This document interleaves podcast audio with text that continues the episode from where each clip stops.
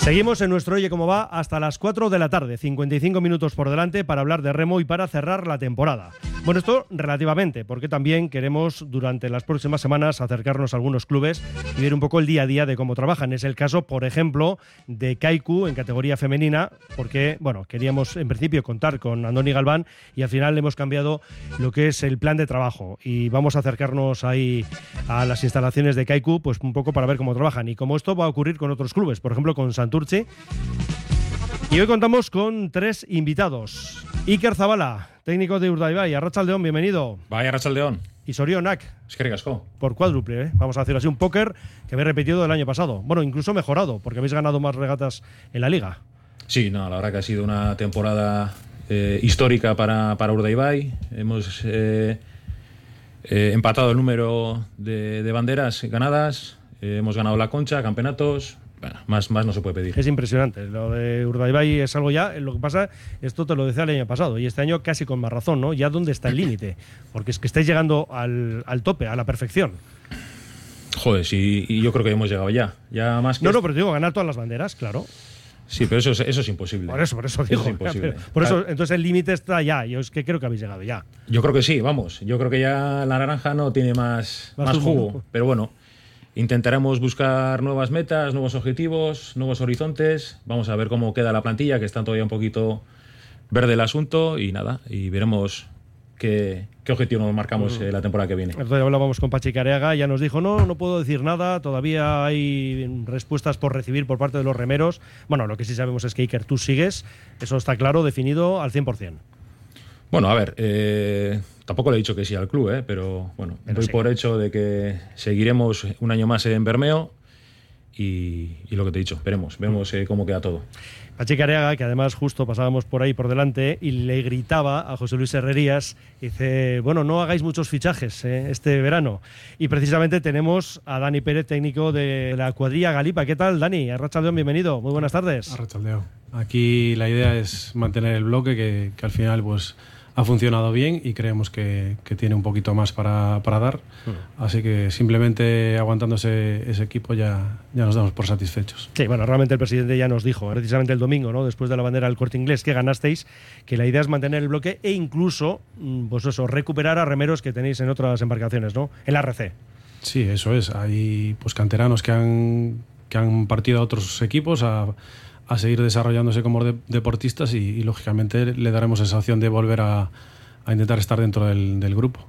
Ha sido también impresionante vuestro verano, ¿eh? con cuatro victorias, las tres regatas en Galicia, la bandera del corte inglés, segundo puesto en la liga. Yo creo que es para un sobresaliente. Ahora la nota la pondrás tú. No, no, internamente así lo vemos, que es de sobresaliente. Hay un equipo que está por encima de todos los demás y estar justo detrás de ellos para nosotros es, es victoria. Pues así es. Bueno, eh, también tenemos que hacer referencia, lo comentaremos durante esta hora, de muchos aspectos que rodean al mundo del remo y también eh, cómo se trabaja ¿no? en esos clubes, la cantera y todo lo que se está moviendo en cuanto a los cupos, canteranos, etcétera, etcétera. Y en la RC1 vamos a tener, bueno, a todo esto hemos perdido un efectivo en cuanto a los botes vizcaínos, porque Santurci, eh, pues eso, desciende de categoría, va a militar en la RC1, así que vamos a pasar de seis embarcaciones en esa CT a cinco. Y en esa RC1 va a estar Santurci, va a repetir Arcote, va a repetir Deusto. Hemos perdido a Bustura Aldea, que se va al grupo 2, porque asciende Portugalete. Y estamos con su presidente, con Carlos Velasco Arrachaldón, y bienvenido, Carlos. Arratsaldeon, bai. Bueno, que Soriona también para ti, ¿eh? Aquí para los tres. Por el Eskerrik asko, temporadón bai. de Urdaibai, por lo que ha hecho también Ciervena y en vuestro caso, por fin me has hecho caso. Y ya, ¿eh? ya los deberes que te había puesto hace un tiempo estáis ya en esa RC1. Te voy a dejar que me sigas poniendo, a ver si, a ver si soy capaz de cumplir. Así la próxima va a ser para, para la CT, ¿no? Bueno, pero este proyecto ahora va a ser diferente también, ¿no? Y por ejemplo llega Gerardo Ranero, que hace la mudanza de Deusto a la Jarrillera. Sí, bueno, es- ha coincidido un final de, ciclo de, Jaime que, ha pasado a otra, a otra actividad siguiendo el remo. En este caso ya vuelve al Banco Móvil y, nosotros, pues, eh, con un hombre que conoce muy bien la categoría, que lleva una trayectoria de muchos años y que ya nos da mucha confianza para que para lo que queremos, que es ya estar con pie firme en, la categoría y, no estar, por lo menos, pasando apuros. Poner las bases, luego ya lo de luchar por el playoff, pues fíjate tú, Arcote, por ejemplo, ha hecho un grandísimo verano y se ha quedado a tres puntos de luchar por esas plazas, ¿no? Bueno, eso ya son palabras mayores, ¿eh? de, todas formas, ha hecho una temporada muy buena, lleva una trayectoria poco a poco ahí ascendente y están a por ello. Entonces, bueno, pues desearles la mayor de las suertes. Y antes de que se me pase, mm. por supuesto, a, los dos compañeros de mesa, felicitarles porque nos quitamos el sombrero de, lo que han hecho en, sus dos clubes. Así que soy Jonak. espectacular. Y además, bueno, Dani, no te he dicho, pero tú también sigues. O sea, eso estaba claro, que el proyecto iba a ser más de una temporada. Y no te cuento ya después de cómo ha salido esta, ¿no? Sí, bueno, aquí siempre se va año a año. Sí, sí, por eso, por eso, pero bueno. Pero sí que, bueno, Chito me trasladó su confianza desde bastante temprano y, nada, no había nada más que, hablar. Del ACT, más allá de hablar de cuestiones particulares, porque yo creo que podríamos tener todo un debate, ¿no? Toda una tertulia hablando de Urdaibai o toda una tertulia hablando de, de Ciervena o incluso de Portugalete y cada uno de los clubes que pudiéramos eh, invitar aquí. Pero mm, ya de la propia organización, de lo que ha sido el verano y que empiezo por ti, algo que te ha llamado la atención, algo que tengamos que, no sé, protestar si quieres, algo a mejorar, muchas cosas, ¿no? Ya sabes tú a quién preguntar primero, ¿no? Bueno, porque has empezado tú, te he saludado primero y además eres el que tiene la, corona de campeón. Bueno, a ver, es lo de siempre, ¿no? Eh, hay cosas que se han hecho bien, hay cosas que se han hecho regular hay cosas que se han hecho mal. Eh, pero a la hora de hacerlo públicamente, pues está visto y comprobado que hay que hacerlo con mucho tiento. Eh, desde la organización no reciben muy bien las críticas y hay que andar, pues eso, eh, que, las quejas a veces las hago de vía interna, ¿eh? Mm. Y tampoco van a saco roto. Eh, pero está claro que este año, ya desde la primera jornada, la no realización de la regata de La Coruña pues fue un fallo en la que no hubo ninguna consecuencia, como siempre ocurre. Eh, en cambio, si desde el club, desde, bueno, desde un remero eh, o un entrenador comete cualquier infracción, pues bueno, se nos sanciona y se nos multa. Pero bueno, eso es... Eh, la cosa se, repite. Pero insisto, mis quejas no son pues por, por, hacer daño ni para, ni para hacer leña del árbol caído. Simplemente para que no se vuelvan a ocurrir pues eh, ciertas bueno ciertas eh, errores que se, que se cometen una y otra vez pero bueno eh, aún así bueno valoración positiva no ha habido ningún sobresalto. Yo creo que ha ido bastante tranquila la temporada y, nada felicitar también a todos los participantes. Lo mismo que ha hecho Velasco felicitarle al Club Remo de Portugalete por, por el ascenso, felicitar a Ciervena que ha hecho una grandísima temporada y bueno, eh, y cada cual que haga balance, si ha sido positivo o negativo, para nosotros ha sido muy positivo, pero que bueno, que también tenemos aspectos a, mejorar internamente. Lo que decías de la primera jornada en A Coruña, que al final fue una bandera que se tuvo que celebrar a un solo, a una sola regata, una jornada, que fue la del domingo, que ganó Ciervena. Eh, ¿Tenía alguna solución desde tu punto de vista lo del sábado? Bueno, estando aquí Dani seguramente tendrá más eh, información que yo. Eh, ya desde la mañana, bien pronto, yo mismamente, yo, ya se veía ya que iba a haber dificultades a la hora de, saltar al agua, ¿no? Había eh, margen para buscar alguna alternativa, como así se supo ya a la tarde, y nadie movió un dedo. Por lo tanto, no voy ni oportunista, ni de, ni de que soy más listo que los demás, no, simplemente aquello se intuía ya lo que iba a ocurrir. Eh, no se hizo la regata, eh, no había ningún plan B y a la tarde, a, eso de las 7 de la tarde, eh, ya había plan B, plan C, plan J. Digo yo, ¿para qué hemos estado tardando tanto tiempo? Y aparte, se suspendió muy rápidamente todo. O sea, no ni siquiera hubo margen de, oye, vamos a esperar un poco. No sé, había mucha prisa en, en que se echara abajo aquella jornada. Pero bueno, repito, ya ha pasado. No quiero volver a sacar el tema de Burdeos aquí encima de la mesa, pero me vinieron imágenes del pasado. Pero repito, ¿eh? ¿eh? no sin ánimo de, criticar a nadie, ni, simplemente que, oye, si hay un comité técnico ahí, pues si hubiera habido un plan alternativo, seguramente aquella regata se hubiera eh, realizado sin ningún tipo de problema, porque de hecho la mar pues quitando el acceso a la playa, el resto pues se hubiera hecho sin problema. Dani, te citaba el propio Iker y un poco tu opinión ¿no? al respecto de lo ocurrido ese fin de semana. Sí, es que a ver, eh, yo lógicamente entrenando equipos gallegos, allí competimos en muchas ocasiones. Eh, no era un oleaje diferente al de muchas ocasiones. Allí, bueno, pues naufragó Chapela con mucho mm. peor tiempo. Eh, lo que sí yo noté es que había como mucha rigidez en toda la organización, había mucha rigidez y había que embarcar por donde nos habían asignado sí o sí. Y pues en los extremos de la playa, sin ir más lejos, teníamos un acceso bastante, bastante factible. Entonces sí que fue, claro, es la CT, te llama la atención que no haya, bueno, pues unas responsabilidades sobre lo que sucede, eso por un lado, y por otro, pues eso, flexibilidad y, alguna alternativa, porque también es un pronóstico, había un pronóstico y todo el mundo juega con ese pronóstico, el comité técnico, los entrenadores, eh, directivos de los clubes, los remeros, todos estamos viendo durante una semana antes de cada regata el pronóstico que tenemos.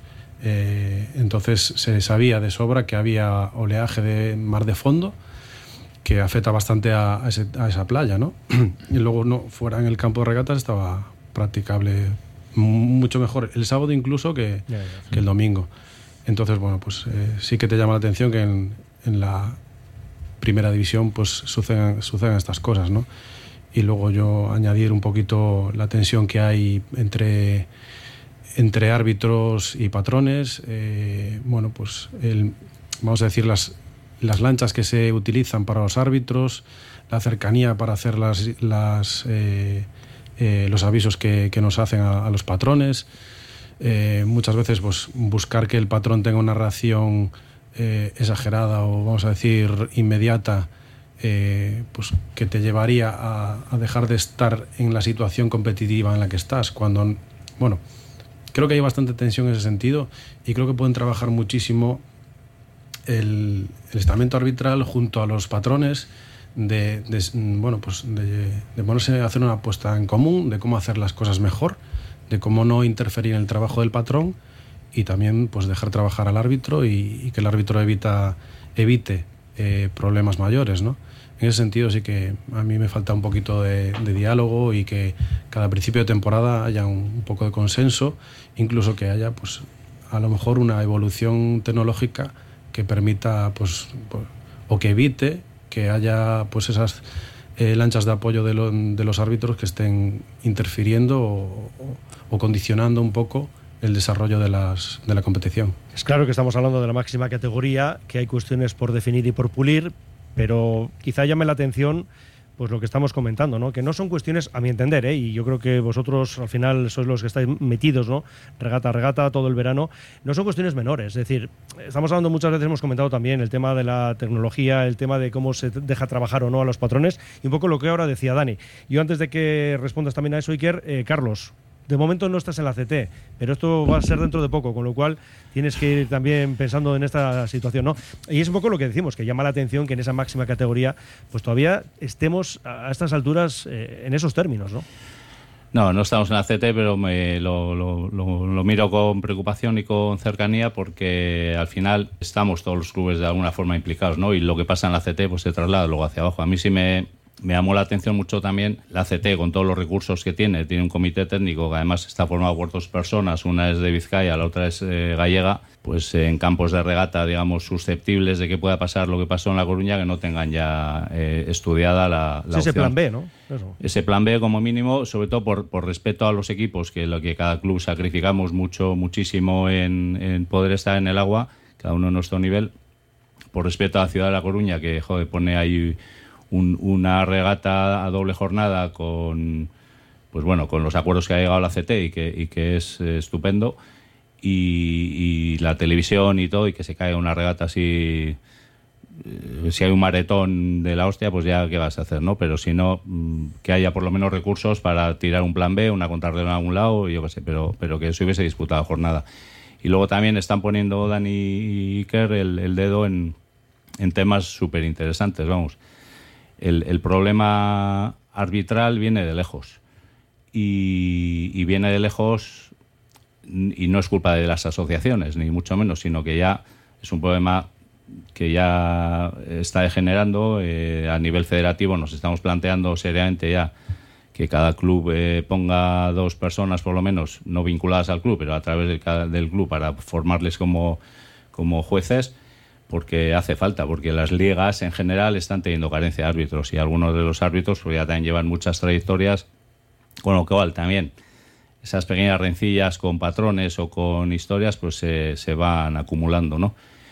Y luego también, si estoy en la junta directiva de la, de la RC y queremos plantear un, un por lo menos un, periodo de reflexión, que esta es la época buena de hacerlo ahora entre septiembre y octubre a los clubes, pues también para repensar un poco algunas cosas que parece que el remo no se puede mover nada, ¿no? Y, y desde el calendario, desde el tema de, de cupos, dependiendo en qué categoría estés. En la RC2 eh, poner los mismos límites de participación a los equipos que, que en la RC1 con la CT, pues lo único que está haciendo es que deje de haber equipos. ¿no? Eh, llevamos dos temporadas entre los equipos más modestos de Cantabria están haciendo su liga y, no tienen encaje posible en la RC, ¿no? Pues a ver también eso si se puede articular de alguna forma.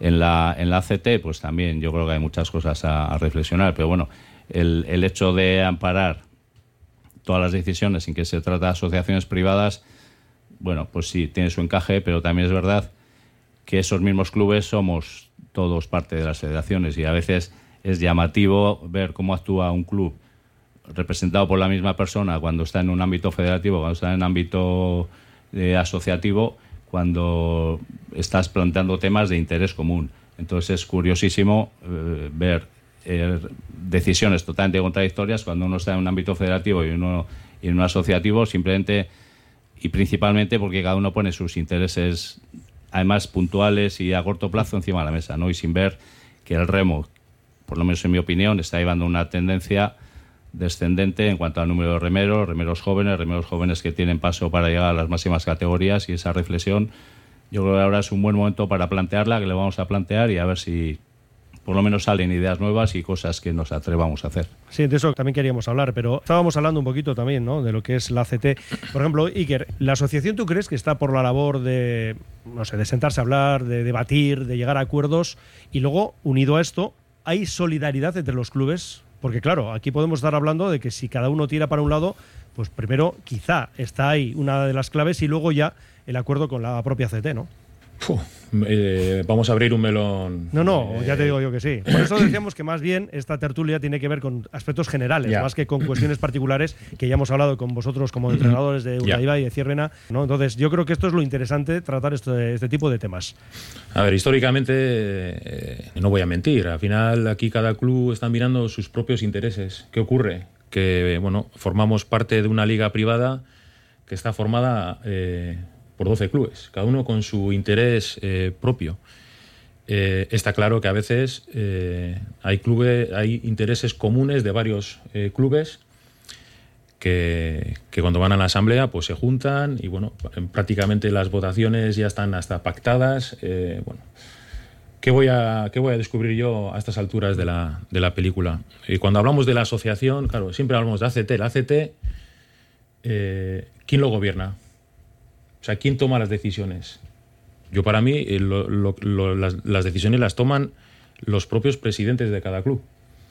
Si hablamos de gerencia, yo creo que hay, pues poco, creo yo, ¿eh? poco margen de maniobra tendrá. Al final eh, hay clubes que tienen más poder que otros y esos clubes, pues bueno, en ciertos aspectos, pues influyen muchísimo en los demás clubes. es un tema muy, manido, muy hablado, entre bambalinas. Muy poco se trata de manera pública eh, y muy poca gente se atreve a, hablar con, bueno, con libertad. Pero sí que es verdad que, lo ha dicho Velasco, eh, yo por parte de la asociación he escuchado decir que, las fichas eh, van en aumento, que hay más chavales que antes. Eso se lo he escuchado decir yo a, una persona de, la asociación. Y es totalmente falso. Eh, el número de chavales que hay en, los clubes va a menos, las medias de edad en las traineras van a más. Eh, ha dicho Velasco también, en los clubes pequeños de RC2, incluso para completar, tienen problemas. Si encima les ponemos más cupos, más limitaciones, ya estamos viendo que hay traineras que están desapareciendo, que están participando En, Liga de Veteranos. Eh, se ha abierto el melón. Eh, después de la segunda jornada de la concha, empezó a circular un, vídeo de manera interesada para abrir un debate, eh, a modo impersonal además, me mm. parece un poco curioso, en la que ahí se decía que, bueno, que había que aumentar el número de canteranos por club, porque bueno, el remo no, no, se estaba haciendo de manera sostenible. Bueno, yo creo que todo lo contrario. Lo que hay que intentar hacer es meter chavales jóvenes dentro de las traineras pero claro, si estás obligando a que sean del pueblo, pues aquí tienes a dos eh, traineras. No sé si Velasco tendrá ese problema, porque suelo ver mucho chaval en, Portugalete, pero vienen Ciervena y vienen Bermeo, pues son Ciervena encima una población pequeña en la que. ¿De dónde sacas chavales? Ahora, si tú abres el abanico y obligas a meter remero sub-23, pues bueno, yo creo que ahí ya vas a regenerar pues bueno, vas a empezar a dejar abierto una ventana a cuando el entrenador tenga que alinear eh, la línea a la, hora de hacer la alineación, pues estás obligado a meter pues un remero joven, cosa que a día de hoy, pues yo como entrenador, lógicamente, pues intentaré poner al remero mayor capacitado. si tiene 35 años, pues oye, pero claro, eh, hay un club en particular eh, que lo que está promoviendo, y no lo critico, ¿eh? Eh, aquí cada uno está jugando sus cartas. Pero un club particular que, bueno, que con la bandera de remo sostenible eh, está claro que lo que quiere es debilitar a proyectos como Urdaibai y Ciervena en este caso, porque dicen, bueno, eh, es que andan demasiado rápido. Basan toda su filosofía en fichajes, que eso también es otro grandísimo debate. Entonces, es lo que dices tú. ¿Quién toma decisiones ahí? ¿Cómo se toman? es un tema muy, muy complicado y hay tal enmarañamiento ahí, hay, tan, hay tal conflicto de intereses que, bueno, eh, que podría dar, podría dar para, para, largo este debate. Sí, sí, desde luego que sí. Bueno, yo creo que ya hemos abierto el melón, que lo teníamos ahí un poco preparado, estaba ahí en el frigorífico, pero ya directamente lo ha abierto Iker, con lo cual Dani, vamos, y Carlos también, entramos ya de lleno, ¿no? El tema este, pues eso, de los canteranos, la propuesta que nos hace el propio Iker Zabala de, de los sub-23. ¿Tú todo esto cómo lo ves, Dani? Porque además también os afecta de lleno, ¿no? Aunque parezca que es porque compartimos proyecto o y, a, la mesa. no, sí, sí, pero estilo de proyecto no tiene nada que ver. Esto es una, visión que yo traigo desde, desde Galicia, ¿vale? Porque incluso eh, voy a puntualizar una realidad que conozco bien, que es la de, la de Bueu, recién ascendido a la CT, con siete, nueve canteranos en las jornadas del playoff en 2014 tuvo que unirse a Vila de Cangas para poder salir al agua. Mm.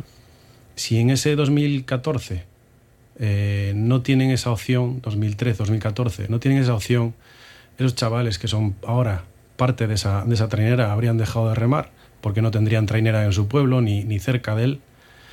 Eh, y estaríamos hablando de que el, proyecto de, de no, no crecería de la forma que creció. Eh, eso fue una excepción que hizo la Liga Gallega para poder sacar esa trainera. Si nos ponemos a poner estas normas tan estrictas eh, a un deporte donde sacar trainera es tan complicado, o sea, es, lo que, es lo que está diciendo Iker. A través de un argumento de defender el crecimiento de la cantera, eh, algunos clubes que les interesa lógicamente, pues están poniendo o están intentando poner normas que van a afectar no a los grandes o a los que están corriendo más, sino a los que no son capaces de sacar la traina al agua. Eso lo tenemos que, entender, que, igual la CT tiene que tener diferentes normas que la RC1 y que la RC2, pero es que todo esto tiene un análisis eh, tan profundo que, hablar así eh, por encima, no digo aquí, eh, en este debate, que lógicamente no tenemos tiempo, pero, pero hablo a nivel asociativo y a nivel general, a nivel remo, mundo del remo de la trainera. Eh, esto exige un, bueno, pues un análisis bastante importante, pero es que al principio del, tour escuchábamos a los ciclistas eh, vascos diciendo lo mismo, que no había cantera en el ciclismo, es decir, que igual aquí hay un problema social que está llevando a que no haya canteras o que las canteras cada vez sea más difícil. En mi pueblo era hacer fútbol o hacer remo, cuando yo empecé en el remo. Cuando empecé en el remo, mi padre llevó una sorpresa súper desagradable, ¿no? Luego, pues, eh, así estábamos todos. O sea, o, estabas en la calle, tirado en la calle, haciendo el indio, o estabas jugando al fútbol o en, el equipo de Moaña, o remando en Meira o remando en Tirán. Entonces eran las opciones que había. Ahora mismo en Moaña hay taekwondo, hay tenis, hay baloncesto, hay balonmano, hay un montón de opciones. Y luego hay otra opción, pues, eh, que no es ninguna deportiva, pero que es a nivel, eh, bueno, pues, ocio, pues, brutal, con las redes sociales, etcétera, etcétera, toda la tecnología que, llaman al, chaval y que, bueno, eh, también hay, es curioso, ¿no? Pero antes del COVID y después del COVID también se puede hacer un, recuento de clubes y de traineras aquí en la RC2, ¿eh? Es bastante curioso. Quiero decir que hay un montón de factores que están afectando a esto y no es que Ciervena o que Bremeos estén eh, beneficiando de que solo haga falta tres canteranos. Estamos cumpliendo la norma, pero esta norma, desde que la han sacado, tendrían que analizar que igual los canteranos que tenían pues 30 años de aquella o, menos, porque antes, eh, hace 15 años, ver un remero de 30 años era ver un viejo, ahora mismo, claro, el canterano pues se hace mayor. Normal. Se hace mayor. Sí, bueno, es un poco lo que estábamos comentando antes también, porque al final, claro, hay clubes con diferentes intereses, vamos a definirlo así, y luego esto cómo encaja en lo que se puede pedir ¿no? o solicitar a la CT, porque la CT, bueno, nosotros podíamos estar abiertos o no a cambios, pero si luego se va a votar y va a haber encontronazos ¿no? entre clubes, esto también hay que considerarlo. El tema de la cantera, porque Carlos ya hemos entrado de lleno en este asunto, eh, es un poco lo que decía Dani, ¿no? El hecho de que, bueno, ahora se ha diversificado la opción para los chavales y ahora hay muchos más deportes, muchas más opciones de ocio incluso, y que hay menos chavales. Hay menos, eh, hay menos chavales. Estamos hablando del remo, ¿eh? No, no, hay, menos chavales por cuestión demográfica, eso está claro. Eh, Portugal tiene una oferta de más de 70 disciplinas deportivas reguladas a través de la, de la sociedad pública del ayuntamiento. Luego, el ocio, la falta de compromiso, todas esas cosas, pues no ayudan, desde luego, pero eh, yo creo que hay que trabajar las cosas en, cada una en su plano y y el remo de cantera, en este caso hablando de remo, hay que promocionarlo, hay que ampararlo. Yo creo que ahí están las federaciones y, ahí las diputaciones eh, apostando fuerte. Por lo menos el nivel de competiciones de, cantera eh, que hay en Vizcaya en Banco Fijo, pues yo creo que no, lo hay en ningún sitio. Y eso está haciendo que muchos clubes eh, hayan crecido mucho en cantera, que eso sí es verdad, que tanto Ondarroa y Suncha en la costa como Kaiku en, la ría nosotros intentamos mantener siempre un nivel. Deusto, pues son trabajan mucho la cantera, pero ese y eso hay que mantener. Ahora, hay que estudiar muy a fondo cómo se le puede dar continuidad a los chavales y a las chavalas que quieren seguir compitiendo y llegar al máximo nivel, preferiblemente en su club, pero, pero por lo menos que tengan la opción de competir al máximo nivel y, y no decirle a un chaval o a una chavala que su momento va a llegar no cuando cumple 18 años, sino cuando cumple 25. Entonces, a ver qué deportista se queda ahí, ¿no? Y, luego... pero luego hay más cuestiones, ¿eh? Porque al final tú puedes proponer un futuro en este deporte, pero claro, esto creo que lo sabéis todos bien. El tema económico da para lo que da. Es decir, que claro, en este mundo del remo eh, el amor al arte pues sí funciona, pero lo otro es donde de momento parece que eso no lo estamos encajando. ¿eh? No, no le veo que le den tanta importancia al, dinero. ¿eh? Luego, una vez que llegan a... Tienes que hacer una carrera... Eh, llega un momento que tú tienes que elegir, es decir, o estudio para tener claro, finales de trabajo o bueno, o supuestamente no es de trabajo, o tiro al remo, pero claro, el remo sabemos que es un deporte amateur, o como el otro día me decía Pachi Carega, semi-amateur, ¿no? Claro. Bueno, es amateur, ¿no? Y oficialmente es amateur y la realidad es que es amateur porque los deportistas de los clubes de mayor nivel pues le digan un tiempo importante al cabo de la semana, pero les permite compatibilizarlo con estudios o con, o con trabajos en general, siempre que sea en un entorno más o menos cercano. Pero yo creo que la cuestión no es tampoco económica. Tú a un chaval, a una chavala que vea un proyecto en su club viable para que pueda llegar a competir al máximo nivel dentro de su entorno, si no es en su club, en alguno del entorno, pues le permite compatibilizarlo. hemos tenido chavales que han hecho ingenierías con doble máster y tal, y han seguido remando. Y bueno, pues se han organizado bien y lo han hecho porque se han. es, muy sacrificado, eso, eso fuera de toda Eso es lo que iba a decir, pero todos son capaces de hacer eso, de compaginarlo. Bueno, pero que tengan estímulos creer, Sinceramente, pero sí, sí, sí. Pero bueno, es verdad que, como ha dicho Dani, que o sea, está agradecemos la leche que se pueda hablar de esto públicamente en una emisora de radio, pero es verdad que, el debate real está en el seno de los clubes y además cuanto antes mejor, porque en cuanto avanzan los meses ya cada uno va viendo sus intereses, sus objetivos inmediatos y ya eso eh, distorsiona todo, ¿no? Pero lo que tenemos que hacer ahora, primero, tomar conciencia, como has dicho tú, la ACT se le puede proponer, es que la ACT no es un ente.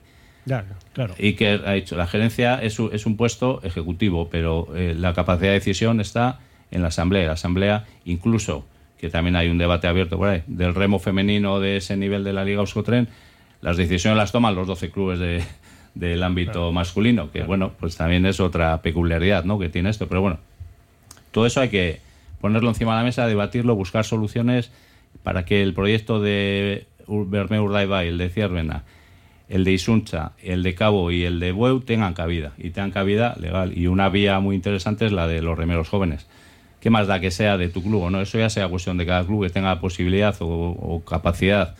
Que también siempre los clubes pequeños y modestos echamos la culpa a los grandes y, y joder, esto no hay quien lo haga, no hay mucho trabajo también en los grandes, hay mucho trabajo que hacer y poco a poco sentar bases para ir creciendo. No es fácil y, seguramente igual no lo consigamos, pero también en lugar de echar las culpas afuera hay que trabajar y mirar hacia adentro y, hacer el trabajo propio cada uno. Mira, por ejemplo, nos escribe desde Mariga Aspi, dice, Arrachaldeón, llamad a las cosas por su nombre. La CT la maneja Ondarribi a lo que ellos les conviene y no nos pensemos que por ser canteranos les pagan en sacos de arroz, que hay alguno que se piensa eso. Mensaje de Aspi desde Mamariga. Que Ondarribi que tiene canteranos, pero que, les paga bien. ¿eh? Y que no dice nada. Y Dani tampoco. Y Carlos, que acaba de hablar, tampoco. Es que aquí estamos hablando de un esfuerzo que parece que el que se esfuerza en tener 100 canteranos eh, parece que se esfuerza más que el que intenta tener 100.000 euros de presupuesto.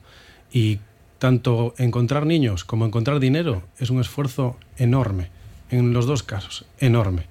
Y, nada, la propuesta pues igual tiene que ir por ahí, un poco por alineación, eh, por edad de alineación o lo que sea pero es que, eh, lo está diciendo Velasco, tenemos que eso se tiene que analizar muy en profundo y que sea con el menos interés individual posible. Pero esto es posible, esa es la cuestión. Eso es ¿eh? muy difícil. Es, que a eso voy. Es, que al final aquí estamos proponiendo, y, me parece muy bien, ¿eh?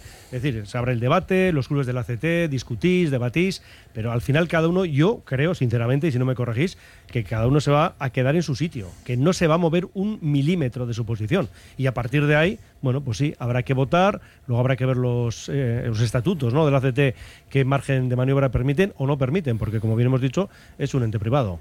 Yo, sinceramente, me gustaría que se llegase a un acuerdo, que esto se abriera, por ejemplo, esa propuesta ¿no? de los sub-23, perfecto, pero no, Eso sé si lo ve. permite todo, eh, igual que cuando se fundó la asociación, porque es, llegar a acuerdos y conseguir. Sí, es verdad que se han establecido unas mayorías que a veces es difícil de cumplir, pero también estoy de acuerdo con Iker en que yo, por lo menos en todas las asambleas que hemos participado, principalmente en la CT, todos los temas van ya muy cocinados, muy cocinados. Entonces tú vas eh, como un bobo a hacer propuestas ahí para debatirlas, defenderlas y a ver la votación y da igual lo que cuentes, que la votación ya es un 11-0 o un 11-1 o lo que sea. O sea, vienes a decirnos, Carlos, que hay reuniones previas a la reunión. Bueno, eso, no, sé si, se ha, hecho, si se ha hecho abiertamente, pero lo digo tranquilamente. Vamos, sí, sí, eso está más claro que el agua.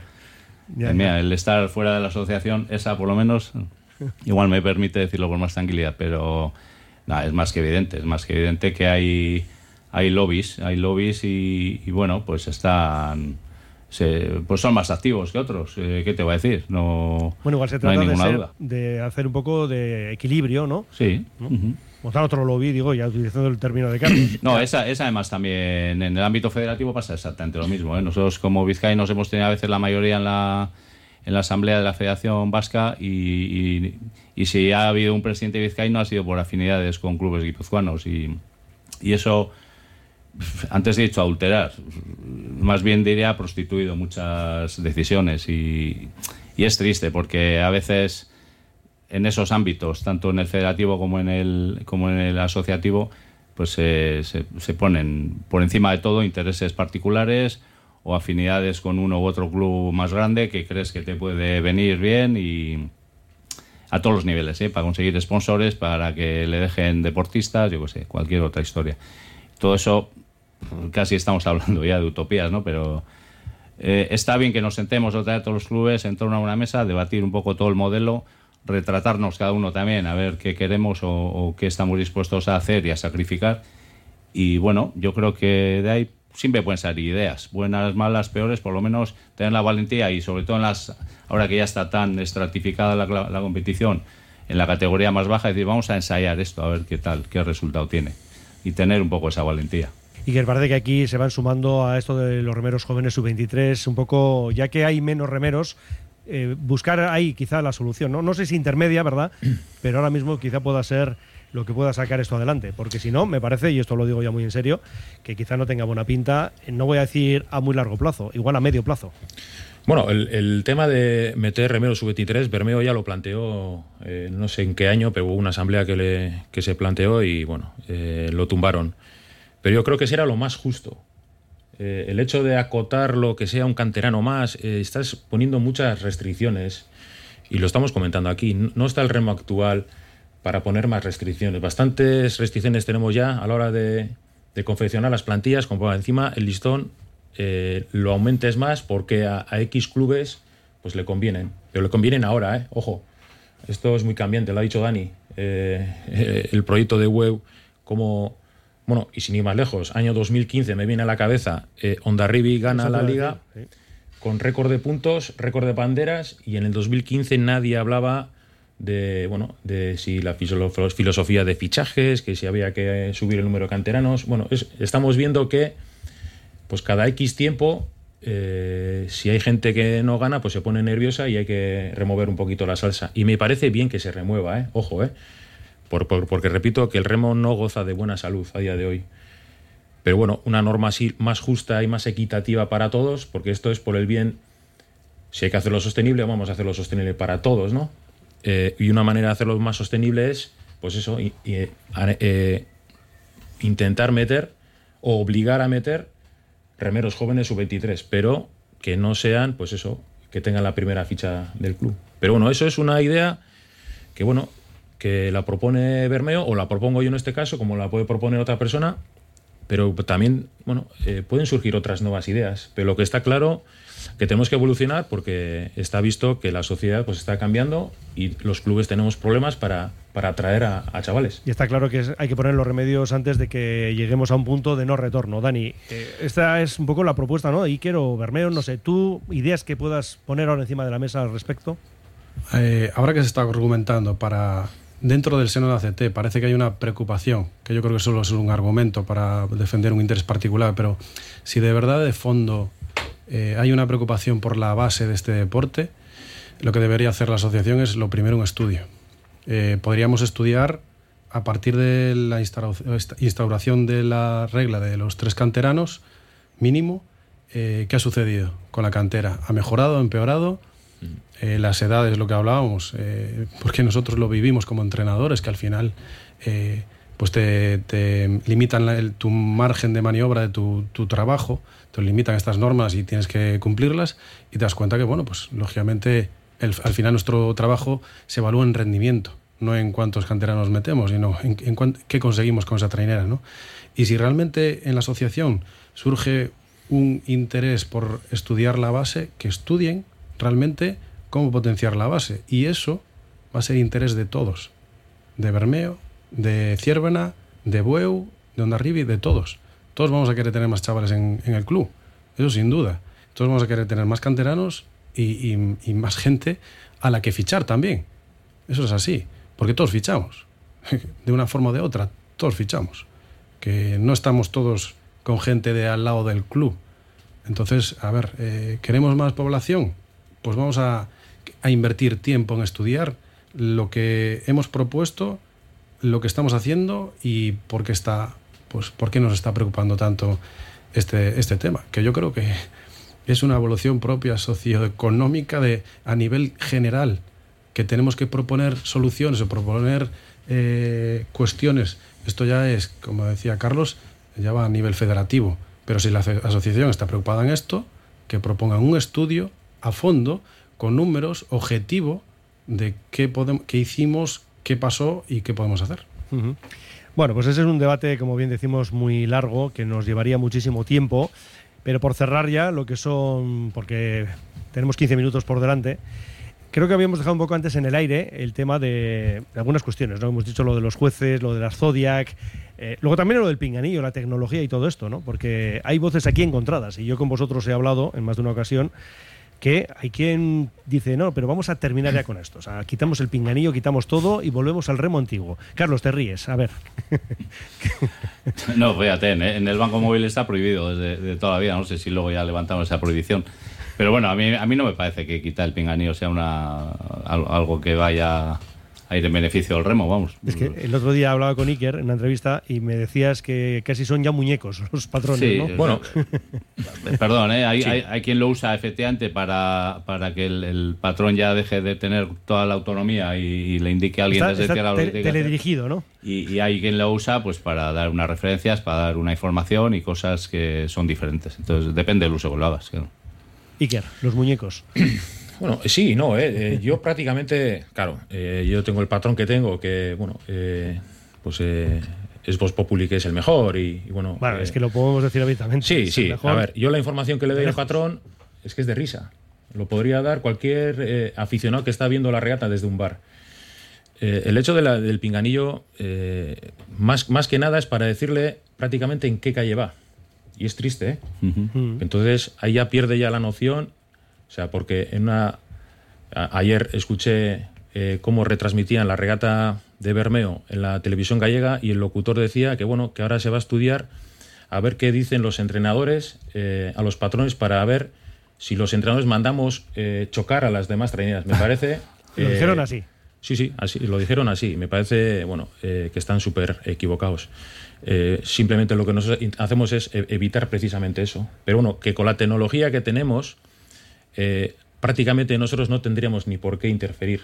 Eh, se puede buscar eh, un sistema, de hecho es muy fácil, solamente lo tienen que implementar y es muy visual. Y el patrón sabría perfectamente en todo momento si está en su calle o está fuera de su calle. incluso hasta sobrarían hasta los jueces.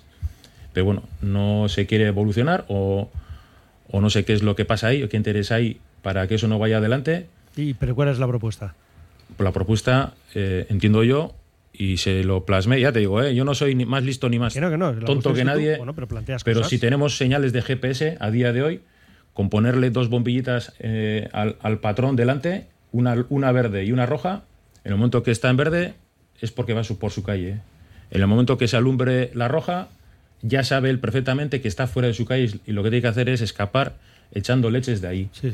Y con eso evitaríamos una, que nosotros tengamos que hablar con el, con el patrón, que encima yo tengo que estar en contacto con mi delegado, que ni siquiera tengo yo acceso a las imágenes en directo, que nosotros desde el agua no vemos prácticamente nada. Seguramente pues cualquier aficionado desde el bar lo ve mejor que yo.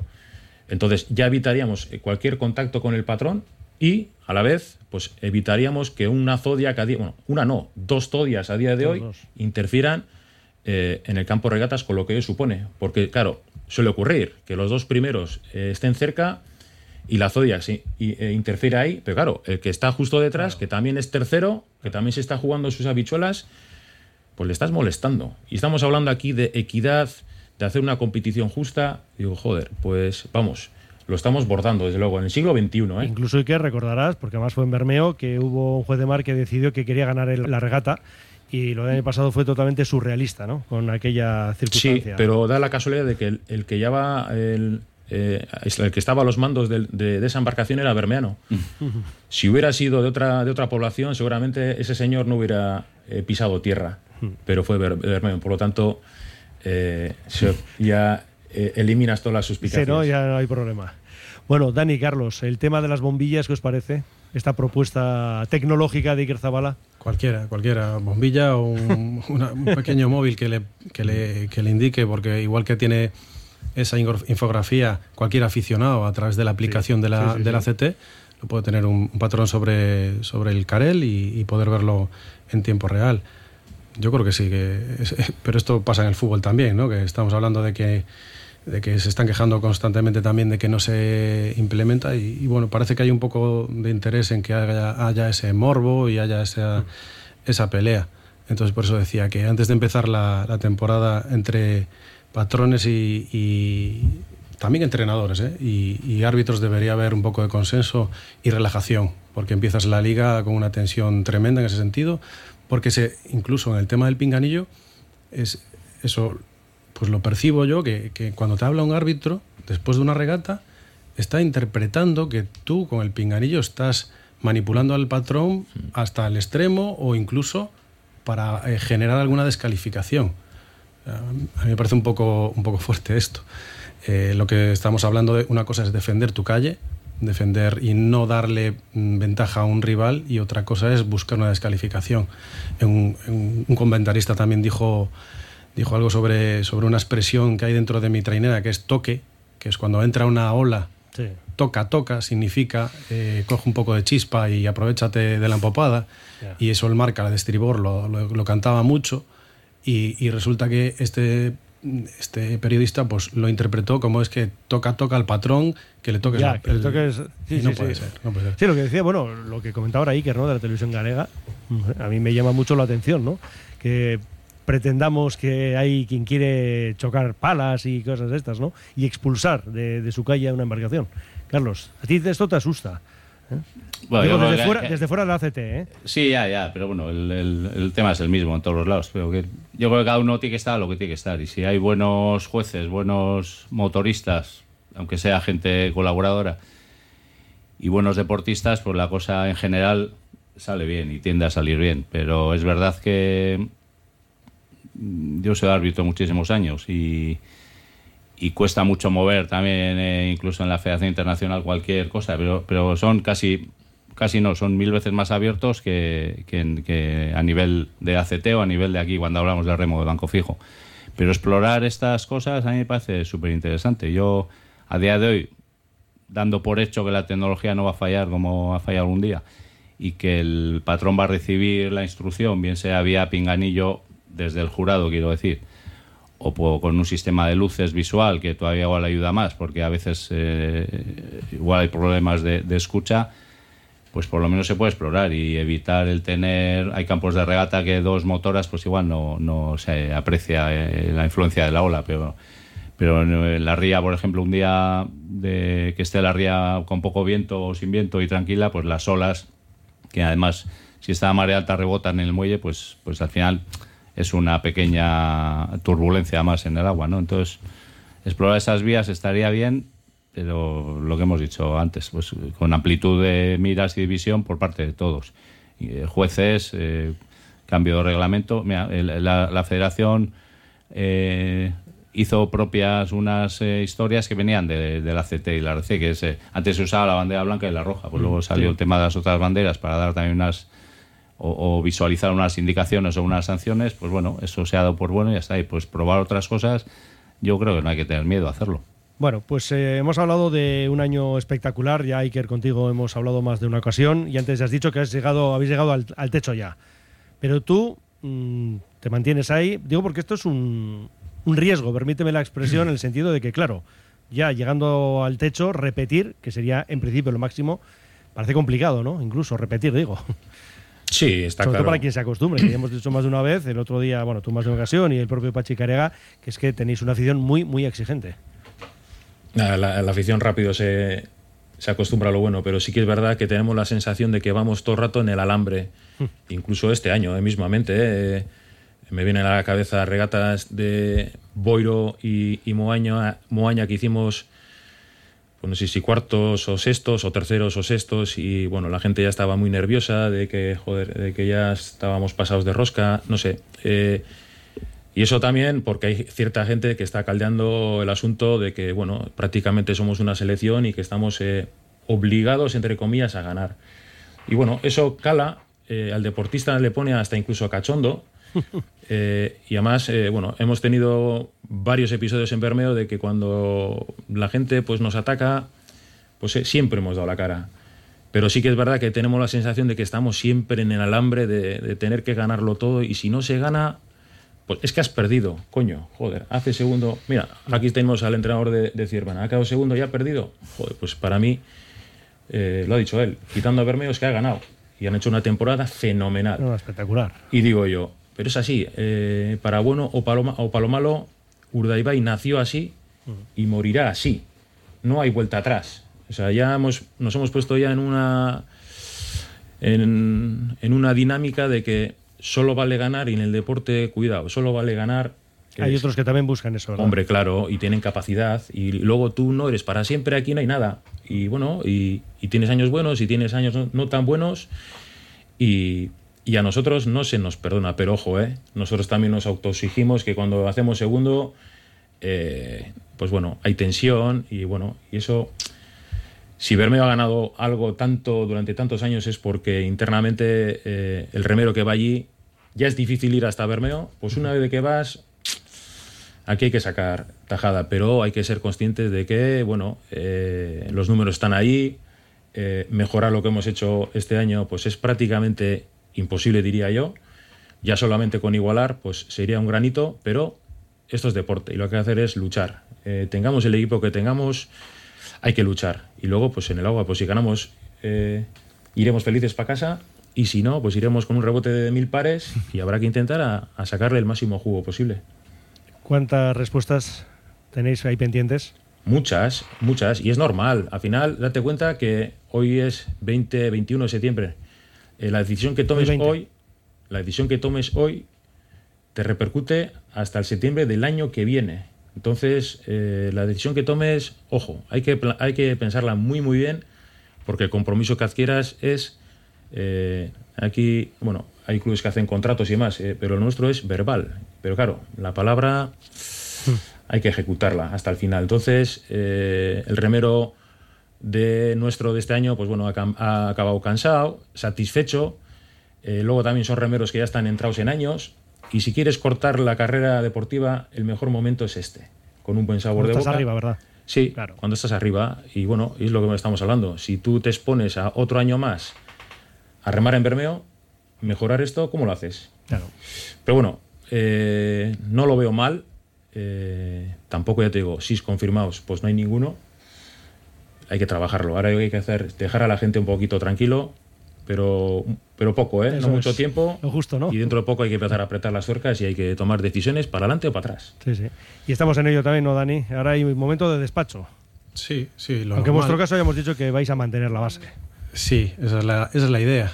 Que sí, coincido con, con Iker que hay que dejarles respirar, pero también coincidirá conmigo de que nosotros ahora mismo pasamos un mes sin respirar. No, no, es muy claro. jodido, es muy jodido porque acabas, eh, sientes ese alivio el domingo de se acabó, cumplimos o no, pero se acabó y en dos horas estás ya con otra tensión. ¿Qué va a pasar? ¿Qué va a pasar? Entonces, no sé, la sensación que tengo yo es que va a ser un año de que se mueva poco la cosa. Eh, estoy de acuerdo que cuando tocas techo un, en un equipo, porque a mí me pasaba a nivel pues Liga Gallega con Meira, que es difícil, pero bueno, tienen, tienen un reto de hacer historia también. Claro. Eso es muy fácil, ¿no? Parece que, que ganas todo y que, y que no hay más. Bueno, pues hay, sí, sí que hay más, ¿no? Entonces yo creo, y es mi forma de verlo, creo que, que Bermeo va a seguir ahí y seguirá siendo el equipazo que, que ha sido, porque eh, hay, que, hay que reconocerle también un trabajo estupendo, porque aquí estamos hablando siempre de, o él mismo lo hizo, ¿no? De los remeros, tengo los mejores remeros. Sí, sí, lo ha dicho, él no se esconde. Pero tanto él como yo somos mecánicos. Eh, si no tenemos buenas piezas, no hacemos buenos coches, pero hay que montarlo, ¿eh? Claro, el coche claro. hay que montarlo también. Y eso hay que reconocérselo a él. Y, y nada, para nosotros, lógicamente, sabiendo que ese gran remero va a querer seguir ganando, nosotros tenemos que hacer que, bueno, que nuestros mm, grandes remeros también, que, que cumplieron y, y muy bien, pues intentar que engancharlos. En ese sentido, pues sí, está bastante avanzado el tema, tiene buena pinta. Luis Mi nos deja, que, va, que se va de entrenador de Pedreña, Sí. es la, la única baja confirmada, y, y trabajar sobre, sobre esa base porque creemos que podemos evolucionar un poquito más. Y eso no significa que para el año tengamos cinco banderas. Este año han sido cuatro, igual para el año lo haces mejor y son tres, dos o ninguna. Eh, el deporte es así. Y, y eso a veces el aficionado no lo ve y, y sí es cierto que bueno, pues, eh, cuando consigues ser segundo quieren que seas primero. Pero eso es muy, muy complicado y seguiremos intentando estar en la pelea, que, que no es poco. Hace unas semanas hablaba contigo eh, y te preguntaba, ¿te ves con opciones de, de liga? Y me decías no. Eh, Hace ya unas cuantas semanas, Sí, ¿eh? sí, sí, cuando sí. todavía se veía cómo se estaba situando ¿no? cada una de las embarcaciones. Al final acertaste, pero también hay que reconocer ese segundo puesto, como hemos aplaudido aquí, ¿no? porque yo creo que es de justicia. El año que viene veremos, ¿eh? porque ahí está ese aviso y que ya sabes que Dani está ya con todo preparado, todo estudiado Lo tengo para clarísimo. saltar ¿eh? esa primera posición. Dani y, y más Bueno, gente y todos los también, que están ¿eh? por ahí. Y es normal, y es normal. Un tal es Miquel normal. que está por ahí en un Es club normal, verde. Es ¿eh? normal. Esto es competición. Es John, normal. que está en un club amarillo, en fin, Todos es que los es para colores. eso, además tiene que ser así. Sí, sí. Y el mérito precisamente está en eso, ¿no? En bueno, que haya varios equipos o varias plantillas que están en disposición de ganar y precisamente ser el que gana no la liga, sino todo, como ha sido el caso de Urdaibai. No está en la CT todavía. Hoy te pongo ya la, la misión. Esto ya es así. Me has cumplido esta vez con el ascenso a la RC1. Vamos a ver qué pasa con la jarrillera. Eh, un poco el proyecto para el año que viene, ya para terminar, Carlos. Bueno, estos dos son mecánicos, yo vengo de, del mundo de la ingeniería civil, así que pico pala. Pico pala, que es lo que hay en todos los clubes. ¿eh? Yo, sin discutir el modelo de cada uno de los clubes, lo que hay detrás de todos es un grandísimo trabajo y, y luego sacar el máximo rendimiento y, y, bueno, nosotros mantenemos también a todo, prácticamente a todo el grupo que, que ha estado y estamos tratando de recuperar a algunos chavales que por estudios o así han, han dejado fuera en, eh, en este año pasado. Entonces, eh, vamos a ver si con ese grupo y con la gestión del nuevo técnico estamos ahí en, en la categoría con firmeza. Perfecto. Pues cerramos aquí esta tertulia, tertulia de remo con Carlos Velasco, presidente de Portugalete, Sorionac, y que vaya muy bien el próximo año en esa RC1. Es que ricasco. Como deseamos también a los clubes vizcaínos, que va a repetir Arcote, va a estar también de Usto, y por desgracia para la sotera también Santurchi. Luego Bustiraldea en el grupo 2 de la RC y cinco botes vizcaínos en la CT. Entre ellos Ciervena, Dani Pérez, muchísimas gracias por estar con nosotros. Es que y ricasco. luego Sorionac, ¿eh? Es que ricasco. ¿Y qué decir Iker Zabala? Pues nada, que el año que viene ese listón que os habéis puesto, vamos a ver en qué queda, porque desde luego por ganas yo sé que no, que no va a quedar. ¿eh? Oso ondo, eskerrik asko. Eskerrik asko, Fernando. Iker. Bai, Vaya eskerrik bien. asko.